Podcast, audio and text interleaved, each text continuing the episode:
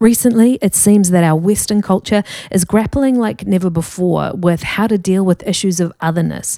What does it mean to be diverse from one another? What does it mean to celebrate difference? And what does it mean to find pathways back towards one another through reconciliation instead of heading in our opposite directions because of our differences?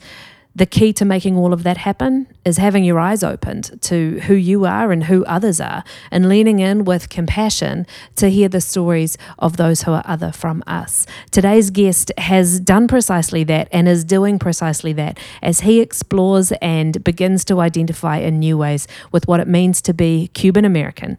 Welcome to this episode of The Transformationist.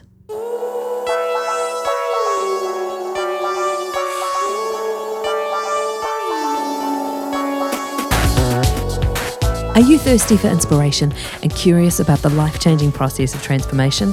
Welcome to The Transformationist. Whether you already know the transformation you're looking for, or you're looking for guidance on the way there, these stories of hope will give you practical tips, plenty of encouragement, and an invitation into real, life-giving transformation, whether you're transforming culture or becoming more yourself. Your story is welcome here.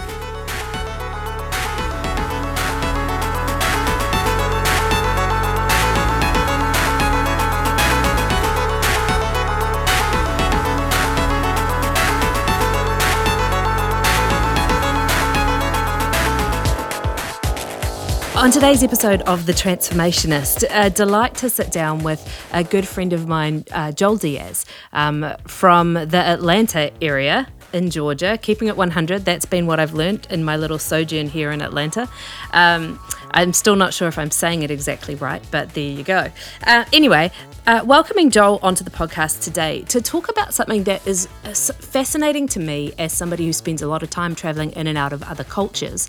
Um, talking primarily about what does it mean to discover your ethnic heritage, your uh, racial blueprint, if it were, and then figure out how to navigate around that in the world you live in, no matter where that may be. So um, a delight to have you joining us on the show, Joel. Thanks for coming along. Super excited.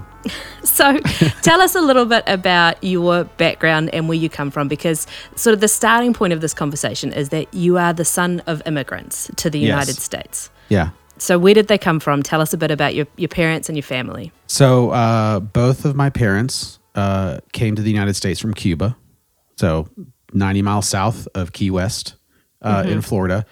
Um, they came as teenagers, uh, eventually re-meeting, uh, reconnecting here in Atlanta at a youth event at a local church, uh, fell in love with each other, and eventually got married. Um And then that's how I showed up on the scene here in Atlanta. So why did your parents leave Cuba? Uh, because of the revolution. I mean, there was a lot of uh, pressure there. Things became very uncomfortable. Um, and so my dad was able to leave with his parents mm-hmm. on uh, what's called the Freedom Flights, uh, which occurred uh, during uh, the late sixties, um, early seventies. And then um, my mom left with her parents, and they actually first went to Spain oh, and okay. then eventually uh, ended up here in the Atlanta area. Long story there. But um, my grandfather was very valuable to the government, mm. being in the medical field. Uh, mm-hmm. He basically was kind of like the C D C for the island. So if something broke out, some type of illness, something was going on in the city, my, my uh, grandfather with a team of doctors and lab technicians would go there, try to isolate whatever was the problem, and then uh, put, you know, make sure that they eradicated it and then treated the people. And that was, you know, that was it. So uh, it was very difficult. And his circumstances of getting out was uh, pretty much, you know, I know not everybody believes in miracles, but it was an incredible set of circumstances that occurred where the government let my grandfather not only leave with my grandmother, but also my mom, to give them all three permission to leave, knowing we give this guy permission to leave with his entire family. He's not coming back. Mm. Um, and that's how they they were able to get out. Okay. So growing up, what kind of, uh, I mean, what did it what did it look like? What did it feel like to be Cuban for you growing up in, in the United States? Um, it was it was all I knew until I entered the school system at five years old. So everything at home was in Spanish, uh, super tight-knit family. My grandparents were around when I was a little, when I was a newborn. And my brother was a newborn.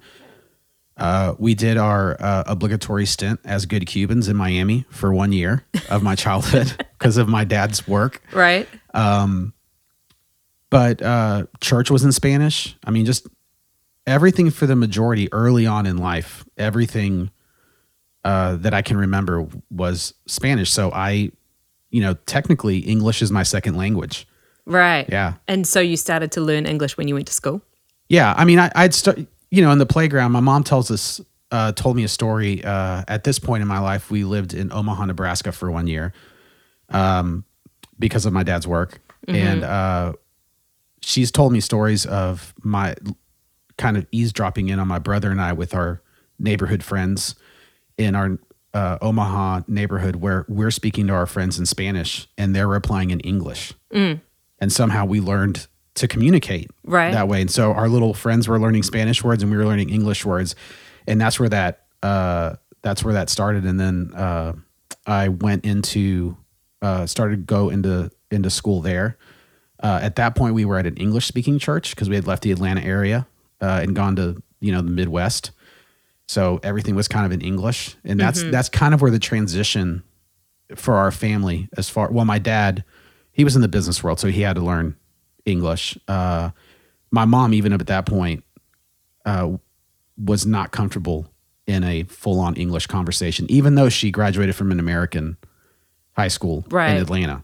So that's really where I remember that transition, starting to learn English and English becoming more um, heard within, you know, you could, you could hear it in our house every once in a while. Okay. Uh, when? How long did that transition, I mean, when you get together with your family now, do you speak primarily in Spanish or is, is English the language of the day? Depends on the person. Oh, right? Really? Yeah. Okay. So uh, because my dad's been in the business world and I actually spent uh, early on in my adulthood years working with my dad in mm-hmm. the business world, uh, it was weird because we would have con- anything that was business related is English. Yes. And then when we talk about family stuff, it'll be Spanish. Uh, with my mom, typically uh, it's in Spanish. Phone conversations in Spanish. Um, if we have an English speaker around and we're at the house, obviously English, you know, to be polite. Mm-hmm. Uh, grandparents, always Spanish.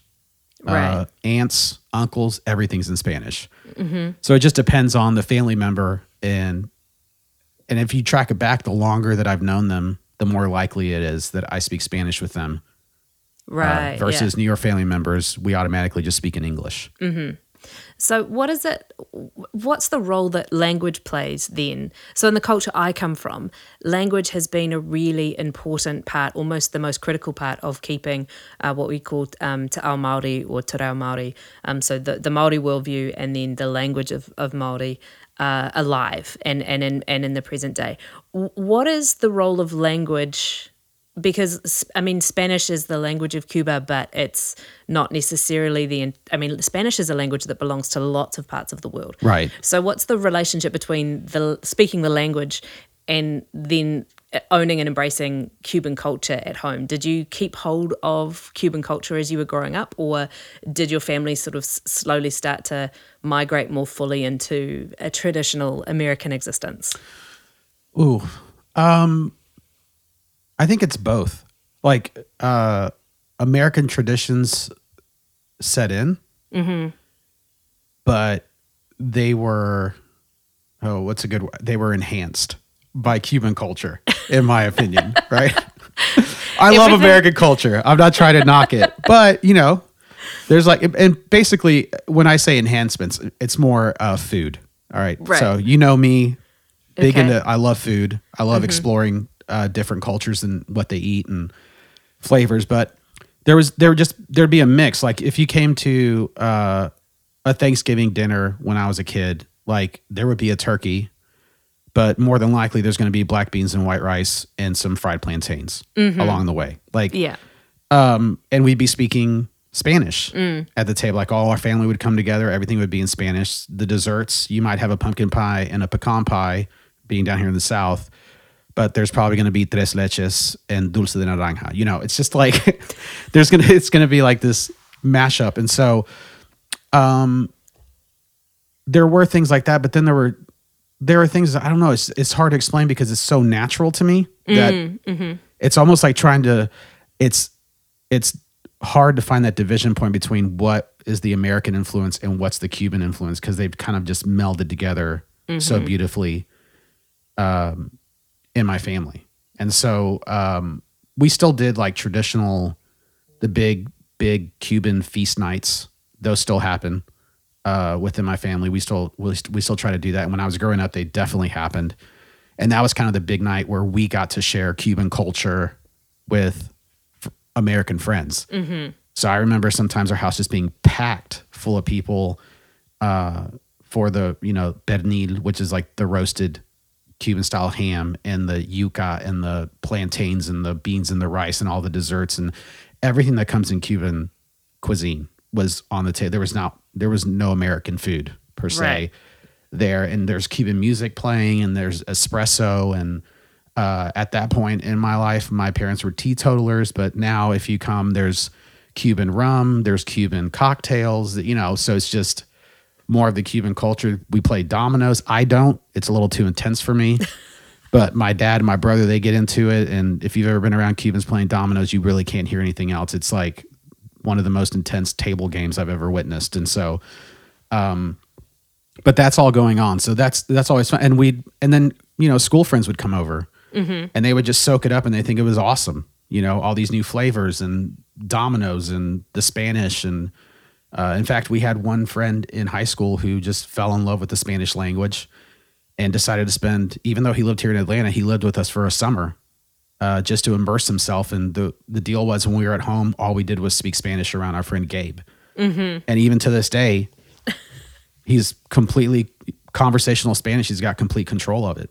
Which uh, is remarkable. Yeah. I mean, because Spanish is like, is it's the second largest, or it's actually the the most commonly Um, I think it's spoken language. In the most countries. I think just by pure population, there are more Chinese speakers mm-hmm. or Chinese language mm-hmm. speakers. But than, even here in the U S. Oh, in the it? U S, yeah. I it's, mean, it's, you, it's, everywhere you go. Yeah, which yeah. is amazing. I mean, where I spend most of my time in California, the, I, I, I'm kind of wondering, wishing that I had learned Spanish. Oh, yeah. You know, as opposed to German, which has been really helpful to me. Yeah. I mean, there's there's pockets here in Atlanta where if you go, you better...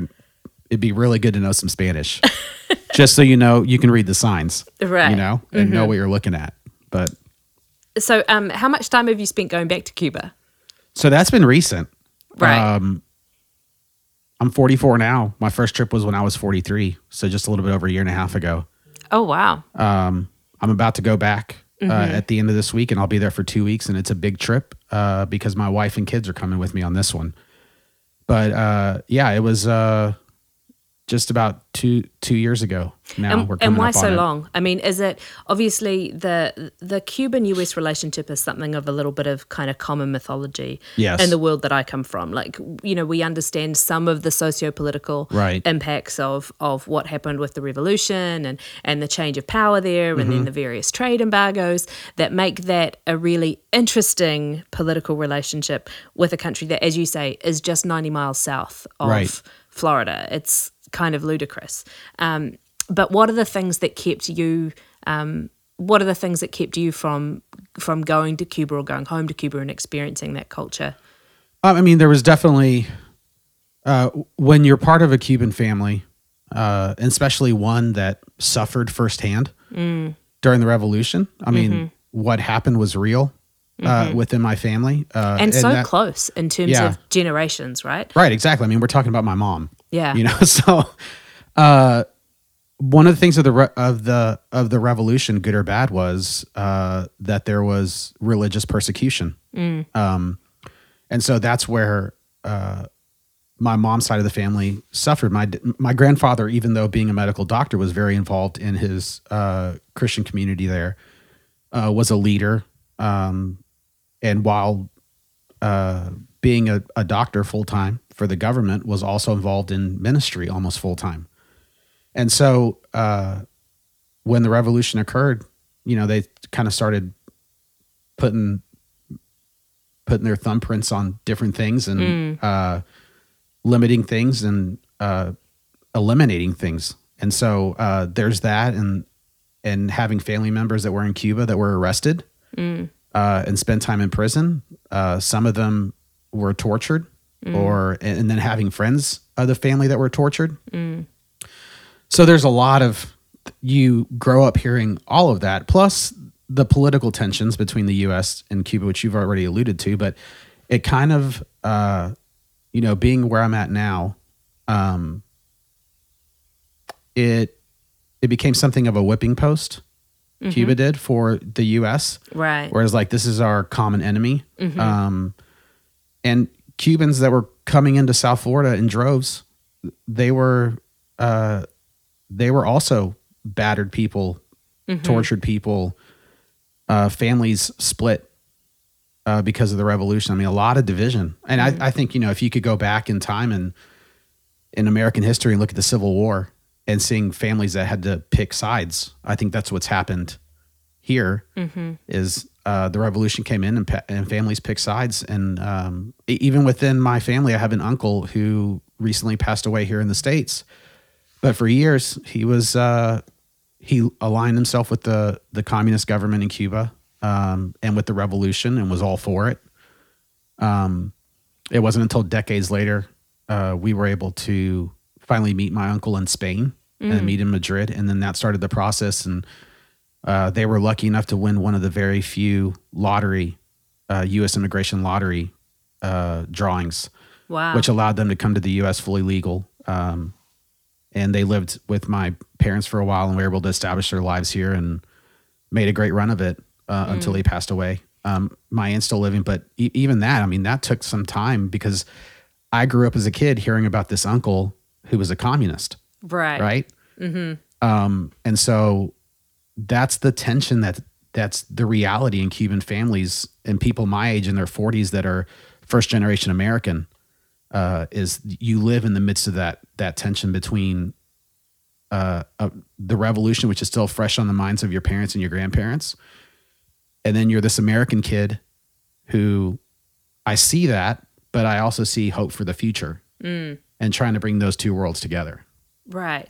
So when your family came, I mean, obviously your parents were were, were teenagers, but did they experience...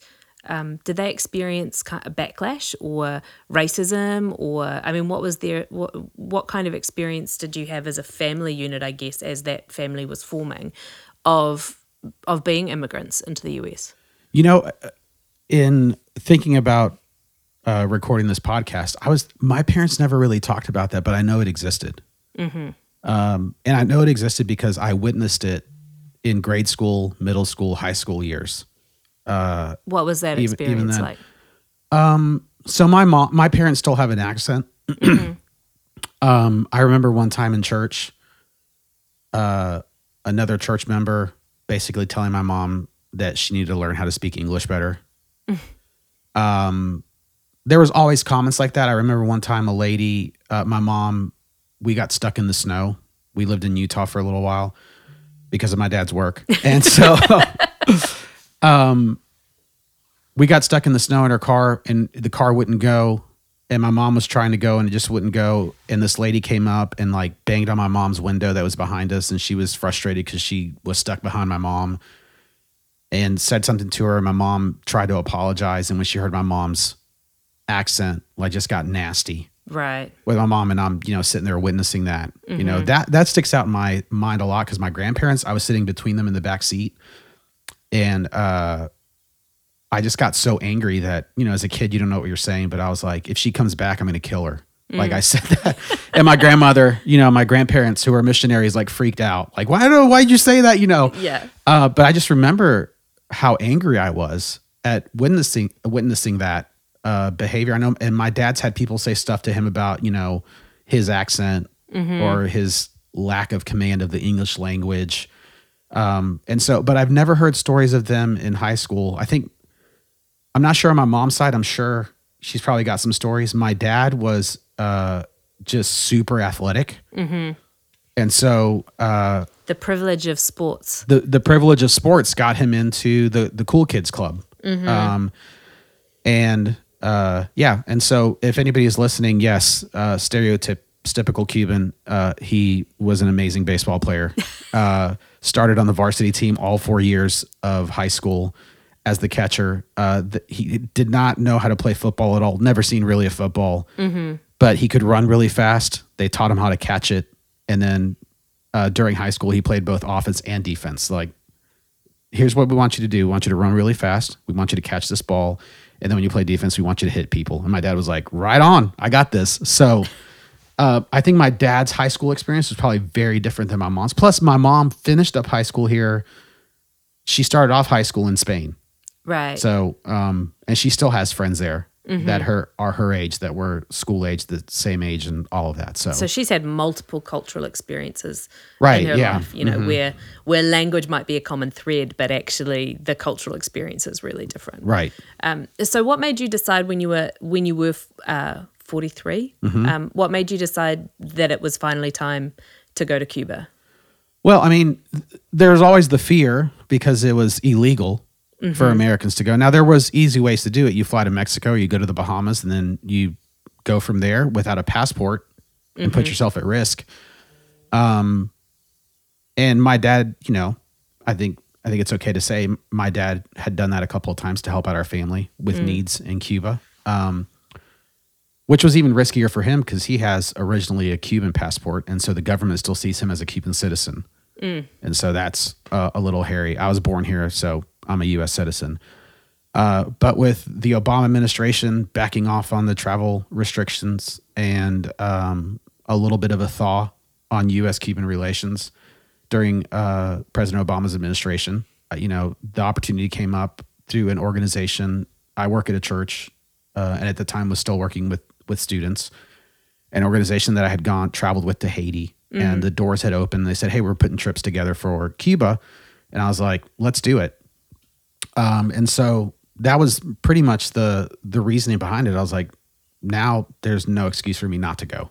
Mm-hmm. Like it's it's it's time for me to go. And uh, how awesome would it be to take students um, and some families that traveled with us to go experience this and and see that. And not only that, but it was obviously there's a connection there in the community of faith mm-hmm. for us in our context. So um, that's how that decision was made. I wish I could tell you that it was like this big, long, drawn-out decision, but you've come to know me.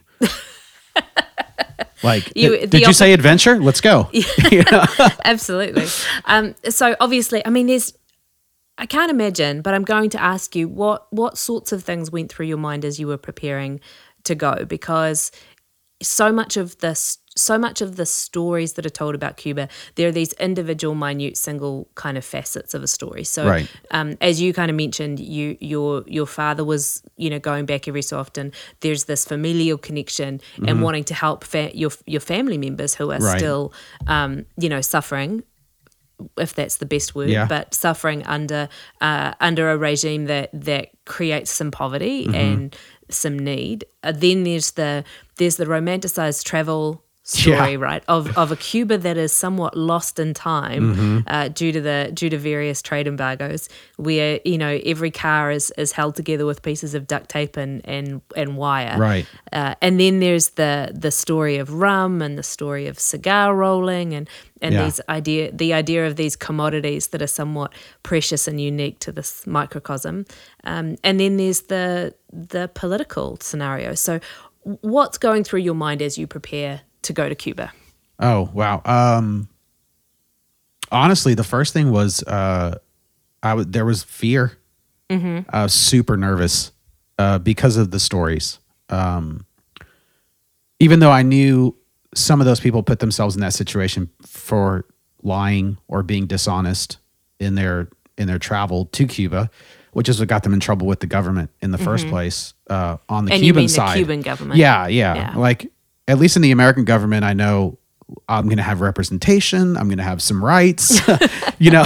Yeah. Um, traveling to to to Cuba, uh, and at that point, the U S embassy was open now. So I mean, like things had really thought out. So I I I wasn't uh I wasn't like thought I was going to get arrested at the airport, but there was some like it's just the unknown, mm-hmm. right? It's I'd never been to a communist country before. Like that's a new one. Mm-hmm. Um.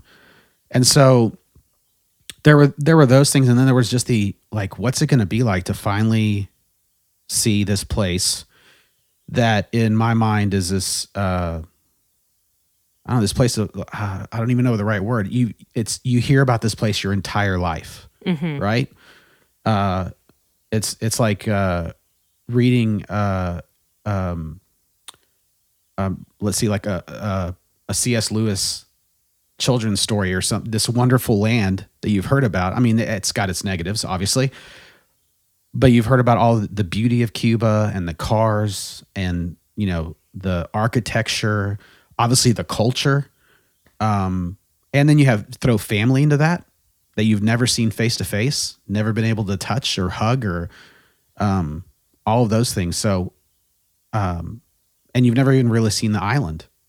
Um, I think before the first time I traveled to Cuba, we were on a flight that flew over Cuba, and that's the only time I've ever seen it. And it just looked like a big green island, right? You just mm-hmm. fly over and you continue on over the Caribbean. So um, there was just all of this emotion uh, stirring that really didn't uh, didn't bubble up. And I didn't really even begin to start processing or deal with it until the day I traveled to Cuba, like the, right there. Okay. Yeah.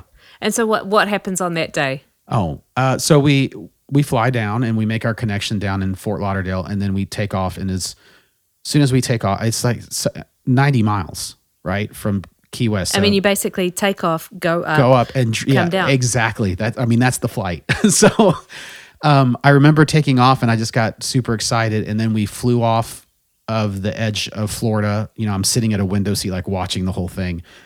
And as soon as we fly off the edge of Florida, Wi-Fi gets cut on the plane. Mm-hmm. Right, because no longer over American airspace once you're out a certain mm-hmm. number of miles. So then I was like, okay, all right, this is different. And so we're flying in, and then the uh, pilot comes on and says, hey, there's a massive storm over Cuba, so we're going to make a big looping circle and dive down through the clouds uh, on a different approach. Just want to give it, you know, just basically let everybody know it's like it's going to be kind of an aggressive turn. Don't freak out on us.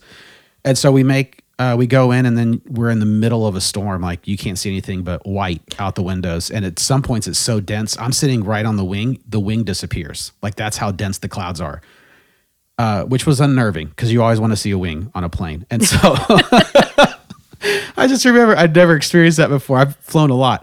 And uh, we dip down below the clouds, and all of a sudden, it's like the ground comes rushing up at the plane. Mm-hmm. Um, and I just sat there just amazed. Just mouth agape. Like I was just, uh, and I remember one of my coworkers, uh, Paul, reached over and like grabbed my arm and he goes, you okay? And that was all it took. And then it's like waterworks, right? Like I'm like, like crying on the plane. Like, I don't know what's going on. Um, but it, e- even then, like right there, I was like, this place is, uh, this is amazing. Like I did, that's when the emotions all hit. And then, uh, the next thing I remember most is as soon as they open the door of the plane, uh, it's like almost immediately I could smell Cuba. It was the weirdest thing for me. I've mm-hmm. never experienced anything like that. I've traveled a lot of places, but it just hit me so hard. And then walking outside into the sun, down the stairs, out of the plane, onto the tarmac, it was just like, wow, I'm here. Like I Did it feel it. like a homecoming of sorts? Absolutely. But in the weirdest way, because you're like, I've been here before, mm. but you've never really been there before. Mm-hmm. It was like, okay, what's going on? Because I know I haven't been here before, but this feels so right. You know, I had the same experience. Um, and we haven't, I don't know if we've talked about this, but um, the first time that I went to Scotland and oh. um, driving over Um, which is where both my mother and father have family roots mm-hmm. um, there. And we were actually driving intentionally to go visit this, the small town that my mother's family had come from, which didn't happen to be too far from where my father's family came from. Um, anyway, that's another story. But uh, the um, but driving over the hill, I was all of a sudden um, just hit with this wave of emotion mm-hmm. and this absolute sense of I had exactly what you're saying. I have been in this place before, even though I'd never been there before, right. but feeling absolutely at home and overwhelmed with the sense of um, of just so many emotions that it would be hard to to pull them all out and identify each individual right. one. And there are tears rolling down my cheeks, and I come over that little bend. I'm looking at this landscape of hills and and and pastures. I come over this little bend, and then we're right there in Dumbarton. In the mm. in the little village, and I realized, oh my goodness, like this feeling that I have is yeah. this sense of of homecoming, yep. which I think made me more Scottish than I've ever been. Um, certainly since that experience, I've felt more Scottish. Right, I was always pretty Scottish before, but um, but the um, so so what what happened after that for you? I mean, did you uh, did you feel more Cuban? Having yeah, absolutely. Cuba? Yeah. Uh, it was like, uh, you know, we have this expression in the United States. I don't know if you use it in New Zealand, but it was like drinking from a fire hydrant. So yeah, no, you, but go on. So, you know, a fire hydrant, you crack that thing open. It's like high pressure, high volume of water. The firemen mm-hmm. hook up their hoses to it to put out a house fire. So it was like cutting that on and then putting your face in it and trying to like drink all the water coming out. It was just overwhelming mm-hmm. at every every point. Uh, I remember, so so that the people listening understand, I was there on a on a church-related trip. So I have yet to contact, make physical contact with my family. They know I'm coming. Mm-hmm. They're excited, but we hit the ground running with the group.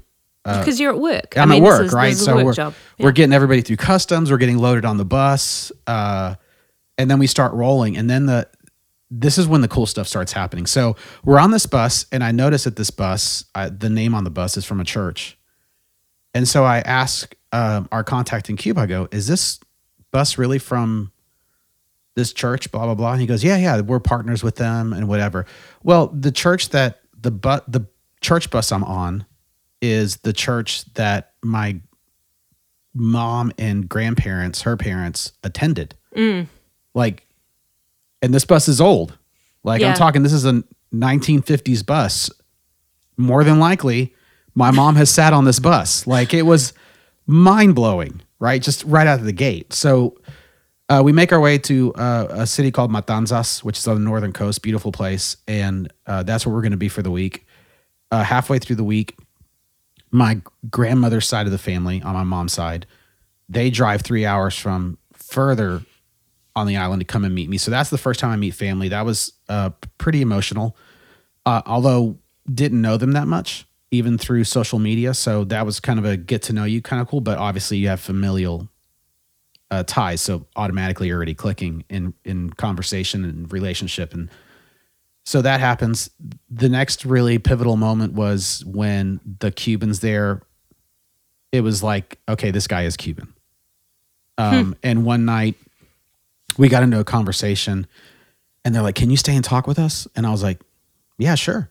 And so I sent the rest of the group and all the adults back to uh, their housing for the evening. And I stayed there for an additional two hours. And that's when the conversation got real. Mm. Um, that's when they started sharing with me how much they're suffering and reality of life in Cuba. And that they're kind of, they don't know who they can talk in front of and who they can't and mm. who's going to share what and who's not. And that's when I was like, whoa, like it was a, a wake-up call. Like this has all been great, but there's there's people suffering here. Mm. Like, and we're talking about simple needs. We're talking about feminine hygiene products, vitamins. I mean, the basics, the basics, things that we take for granted every day. I mean, for them, it's a luxury item. Mm. Excuse me. So that that was a pivotal moment on that first trip. And then meeting my family, my my grandfather, Uh, his sister, my great aunt, for the mm. first time. She has seen me grow grow up through pictures, and I remember um, she was able to get a phone call th- through near my high school graduation in nineteen ninety-two, which was mm-hmm. almost impossible uh, to communicate that directly. And I'd had one phone conversation with her in my life, uh, and that was the most emotional moment. Was going down into a neighborhood in Havana and seeing a group of people out on a balcony outside of their apartment, just waiting for the taxi to show up, and, and just the explosion of joy on everybody's face to see me. Right. Um, I was lucky enough to have a friend with me who's a photographer who took a, a portrait of of that of of those moments and of those some of my favorite pictures I'll probably have for the rest of my life. Mm-hmm. Was uh, seeing that, and that's that's really. And then then when I got back is when the processing really started. Yeah, so let's talk about hardcore. let's talk about let's talk about the change. Let's talk about what changes for you. Uh, I mean, you've always been Cuban. You're one hundred percent Cuban, right? But at age forty-three, you go to Cuba, right? And then you come home, and now, you, like, are you now you really Cuban? Because now yeah. you, now you know what home looks like, and you know what's happening, and, yeah. and the people are real. Tell tell me about the processing. What did you learn out of it? Well, I think what happened is I started like realizing what it meant to be Cuban. Mm. Cause now, okay, now I've been there. Like I've experienced it. I've seen it. I've smelled it. I've tasted it. Like all of my senses have been engaged. But what started, I started to process back through my life here in the States. Right. And so if you, you obviously we're recording a podcast, people can't see me, but if you see me in person, um, you would not ever pick me out as being somebody that's Cuban. Like, well, what, yeah, so, I think you can vouch for this, right? So, well, let's talk about like, what is the Cuban caricature? Okay. Well, the, the, the Cuban caricature is, uh, and, and not to, uh, I, I mean, I almost, I'm hesitant to say it because I don't want to degrade my Mexican brothers and sisters, but in, in the United States, if you speak Spanish, then you must somehow have a tie to Mexico. And right. if you speak Spanish, there's just a certain, like your skin should be brown. You should have dark hair. Uh, you should be shorter. Mm-hmm. Like there's all of these, it's the caricature mm-hmm. um, that you can see in American uh cartoons and all, you know, from right. the fifties, sixties, seventies, mm-hmm. eighties, nineties. Well, and there's a, and there's probably an accent to it also. Yeah, there's an accent. Right. Um, and so obviously I speak without an accent. Uh, and English is my dominant language now, um, as far as use. Um, but that's, that's just kind of the thing. So what happened is I started to process and I started to think about growing up. So yeah, my parents were Cuban, but then I, I don't know why this happened. I started to realize parts of my life or situations that I got stuck in in my life where I chose to be white American, right? So, mm. so there's all these conversations, obviously, that have been going on for a long time, and I've always heard the term white privilege, and I've always like, you know, I've recognized that. But what I didn't realize until I came back from, or being in Cuba and then coming back is because of my appearance, I'm able to pick what culture I'm a part of, mm. right? Because of appearance and language. So when I go to Cuba, they they still see, like, because my parents are Cuban, I get a pass. Mm-hmm. But they'll they'll be like, yeah, you you speak Spanish with a slight English accent, which I don't take that as an offense at all. I mean, that's life, right? Uh, that's that's been my life. I've been here in the States now my entire you know my entire life. So, um, there's so there's there's that. But I just started realizing when I got back of all of these times where uh, how easy it is for me to flip culture, mm-hmm. um, and then just a further understanding of of the value. Not trying to put a positive spin on it, but a reality and the ease of white privilege, mm. where I can just flip between cultures. And it happens all the time. I was at lunch two weeks ago uh, with somebody here in our community, and we met at um, one of my favorite restaurants uh, here close to us. And he is, you know, American dude. So the server comes up and she's, you know, broken English, trying to take his order. And she comes to me and I flip to Spanish, and she like did a double take. She goes, "Oh, you speak Spanish?" I was like, "Yeah, my, I'm, you know, I'm Cuban. My my parents are from Cuba," and they're like, "Oh, okay, yeah, you yeah, you sound a little bit Cuban." Mm-hmm. So being able to flip that on in just even a slight situation like that, right? Mm-hmm. Um, or going into uh, a situation in public where just everybody assumes you're just well, another white American dude. Because you're tall. Right. You've got dark hair, but you yeah. know, you're not overly, like you don't have a super dark complexion. Right. Right? You don't look traditionally Latin. Right.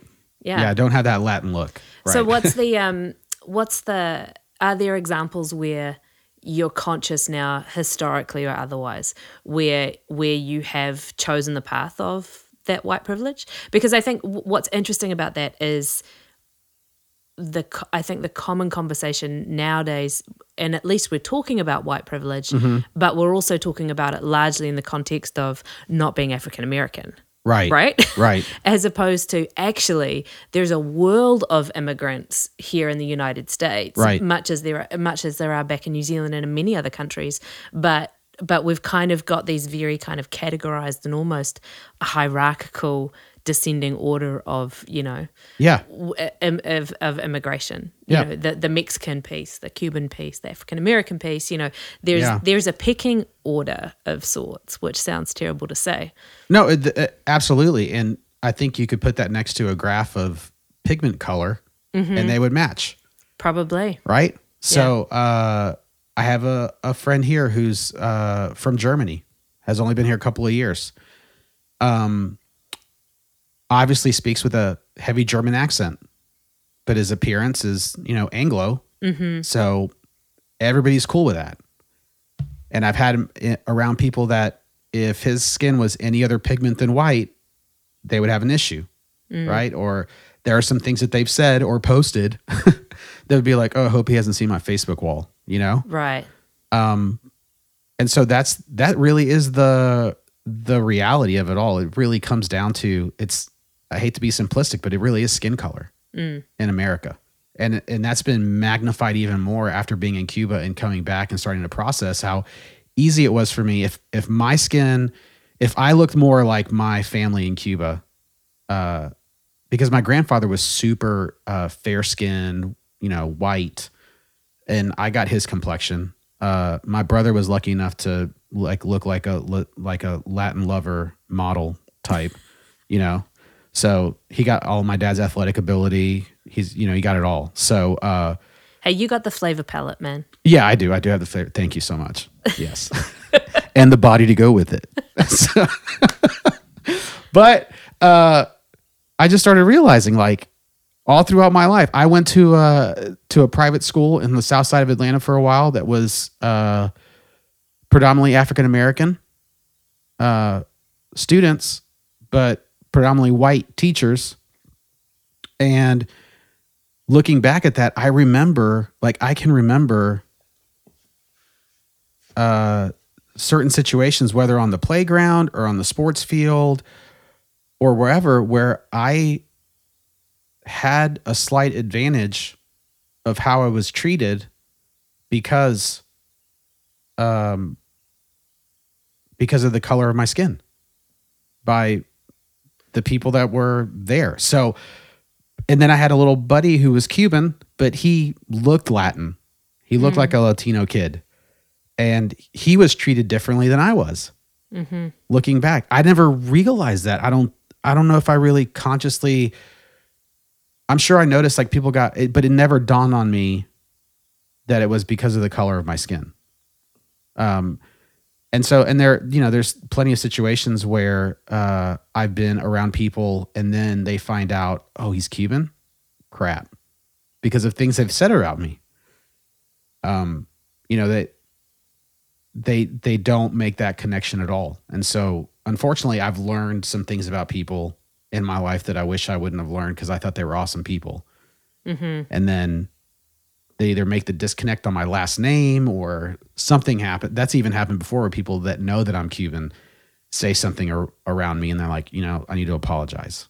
Right. Because they had a, they see me and they mm-hmm. forget this mm. guy, this guy is Cuban. Mm. So how has that changed or what, what are you thinking about in terms of how it changes the way you live or practice or go to work or raise your kids in terms of, uh, you know, do you find yourself in a place now of wanting to um, dismantle the white privilege or work around it? Or is it just something that, that you're aware of uh, and therefore trying to still navigate around? So, well, yeah, now I'm like super aware of it. Like it's always there.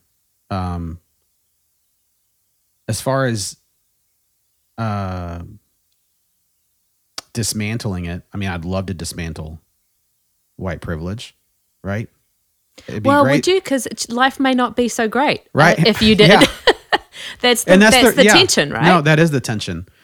Um, and you know, I'm involved in different organizations where that's a topic. Is like, how do we move past white privilege in our country? And it's uh, some people say like that's impossible. It'll never happen, and you can take that route if you want.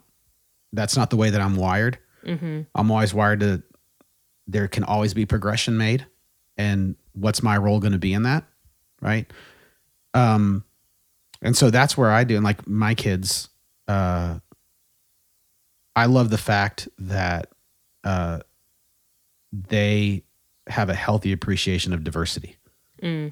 um, both racially and and gender diversity. Like they they want to see everyone represented at a table mm-hmm. uh, when they're involved in something. And when not everyone is represented, they have a hard time really fully engaging. And I love that about my kids. Yeah. Like I, I like that they've gotten to that point uh, in their lives, and they and they'll they're not afraid to like, you know, point out and go, "Hey, Dad, did you notice?" Like, you know, and they and they point it out. So um, that's that's really great to see in your kids that uh, you know, we talk about we want our kids to be that way, and to see your kids engaging other cultures and uh, people of other religions, and but still being secure in who they are, mm-hmm. right? There's nothing wrong that they have pale skin, but they're also aware of the fact of the advantages that they have mm. because of that color of their skin. Right. Right. And Which so, awareness, I guess, is it, it's the opposite of ignorance, and right. it's the starting place of at least being able to be to be conscious and hopefully to be conscientious mm-hmm. in the way that you live in. I mean, that's something that in my life I, because I'm the only the only real marker of my otherness when I'm in a culture like the United States right. is my accent. I open yeah. my mouth and then it becomes clear, you know? But everybody wants to listen. Well, some people, some people. Once they get past the cute accent and they realize the the, the provocative things I'm trying to say, right. they, they tend to tune out. Um, but uh, but I I become conscious of wanting to wanting to at least live conscientiously within the privilege of having a skin color that allows me to fit in more easily, right. within social structures that I would really rather tear mm-hmm. down and rebuild and recreate. Right. And what I'm trying to figure out is the right pace of change, you know, like how quickly can we tear something down, you know, whilst also trying to build something different. Exactly. And, and I think that applies across the board for um, whether it's racial privilege, whether it's um, gender diversity, uh, you know, all of that stuff. We've mm-hmm. got to be conscious of, you know, we can't tear it all down without having a different structure or a different way of being in place to step into, to actually right. live into that new way of being. Um, because I'm, you know, I become increasingly convinced that you can't just shoehorn the new into the old. Right. But what do you hope for? Um, so you mentioned that you're, you're heading off to Cuba again mm-hmm. um, in, in just a few days, and you're taking your wife and your kids with you. Yeah. What are your hopes for, for them? Well, I mean, my uh, the cool thing about my wife, Lisa, is when we were dating, and we were high school sweethearts, and so when we were dating and young, she just found Cuban culture fascinating. Mm-hmm.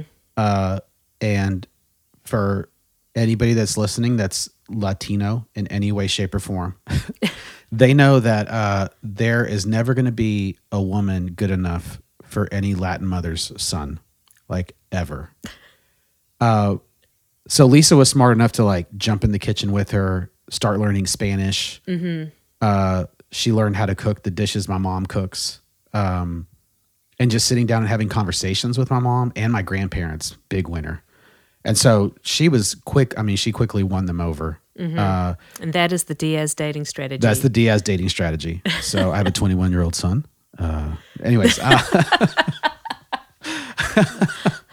no, but uh, so it is kind of funny because that's, That's the dating strategy in our family now. My wife's not even Cuban.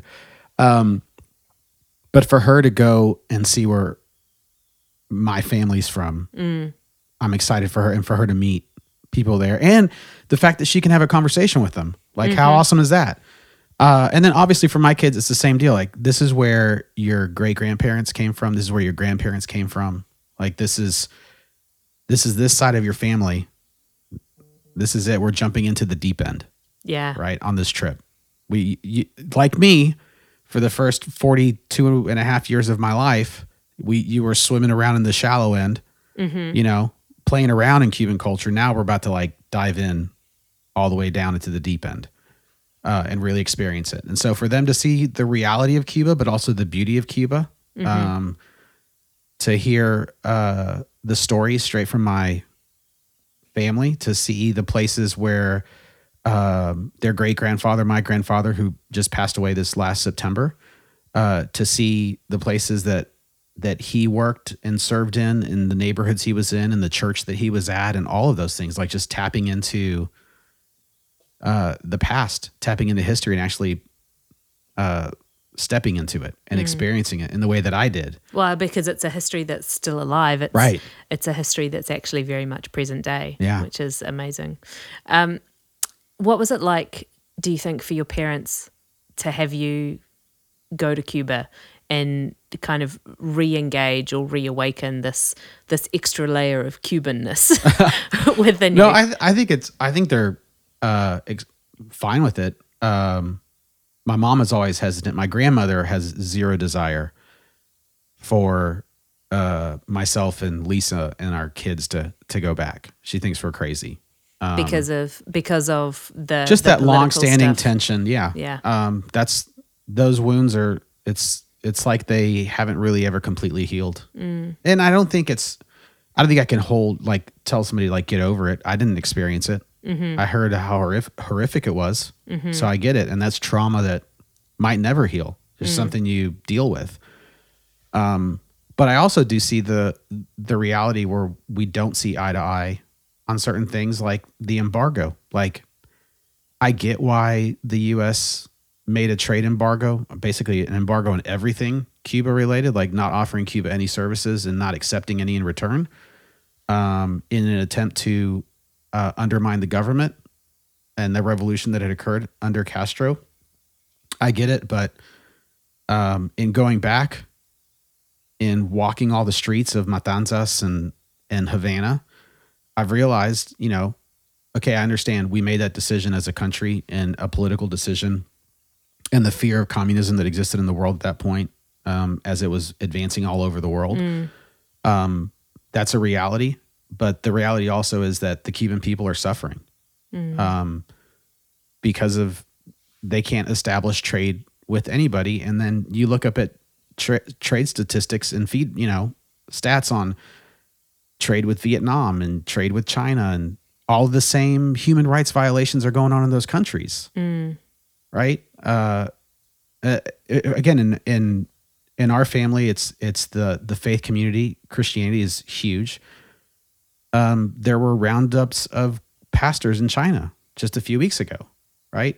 We're upset about that, but you go down to your no- local store and ninety percent of the things you pick up are made in China. Mm. And we're supporting that government and we're supporting that economy, and we don't have a problem with that as Cubans, but for some reason, we don't want to do that for our own people. Mm. And that's the tough part for me. That's where I, that's where I really live in the tension. Yeah.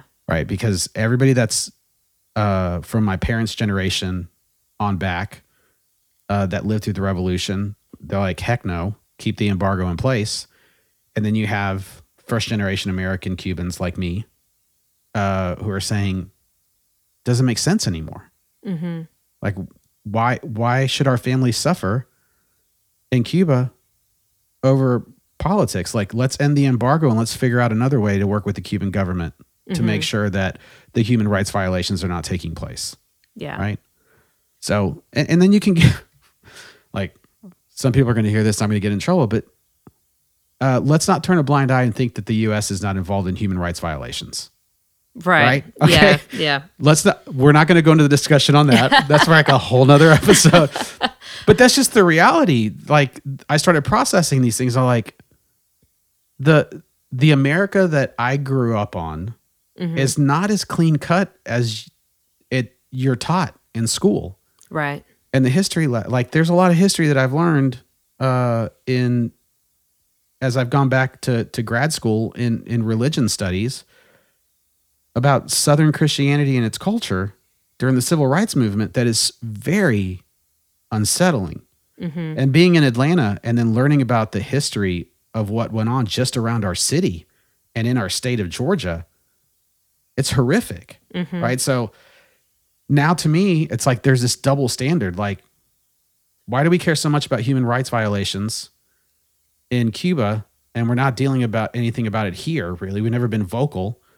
And then at the same time, we're fine to buy products from other countries that are communist, communist. Mm-hmm. And we know about the human rights violations over there too, right? So there's this whole balancing act. And so uh, that's that's created some interesting dialogue mm-hmm. uh, between uh, some family members and myself. Yeah. You know? Which I think is the the challenge, probably the most, probably the most... Uh, simple but also true way of describing the challenge that we live in in, in today's context where knowledge is everywhere and it's not right. hard to learn more than you knew before about yeah. actually how the world works. Uh, is that question of now that we know what we know, how now shall we live? Right. Right. right. not not how shall we live because we've got the blinders on and we're able to, you know, exist quite happily without being conscious of our white privilege, without having to deal with some of those tough questions. But actually now that we know what we know, how now do we live? Like yeah. how do we live in that tension? How do we figure out the things that we can do in our immediate environment? Um, how do we figure out the things that we take a stand on? Because mm-hmm. I think um, in in uh, an episode with uh, Richie Hardcore um, just last week, we had that conversation about, you know, navigating how to have conversations about these difficult things is almost as difficult and confronting as the knowledge itself when you first yeah. wrestle with it. Because you can't have an experience like what you're talking about, um, going home to Cuba for the first time, you know, becoming even more Cuban by setting your feet on the soil and being embraced by family members you'd never got to see face to face before. That cannot, it can't not change you. Right. And so once it changes you at that at that very deep heart, soul, spirit, mind level, right, it has to then work its way out somehow in your life. Yeah, and it's it's like that with anybody that you meet in life.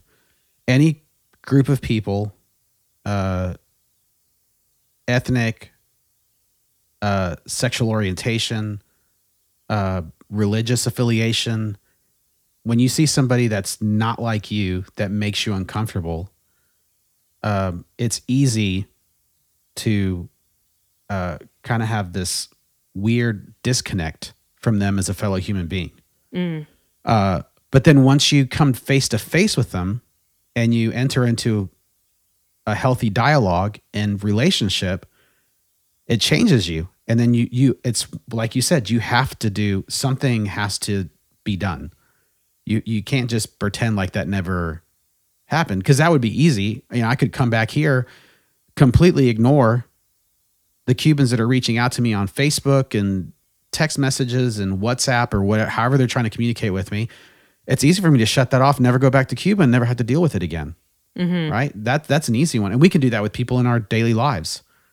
Um, but it's that whole idea of uh, we have a mutual friend, uh, Andrew Marin, the whole idea of living in the tension. Mm-hmm. Like that's where I want to be now. Right.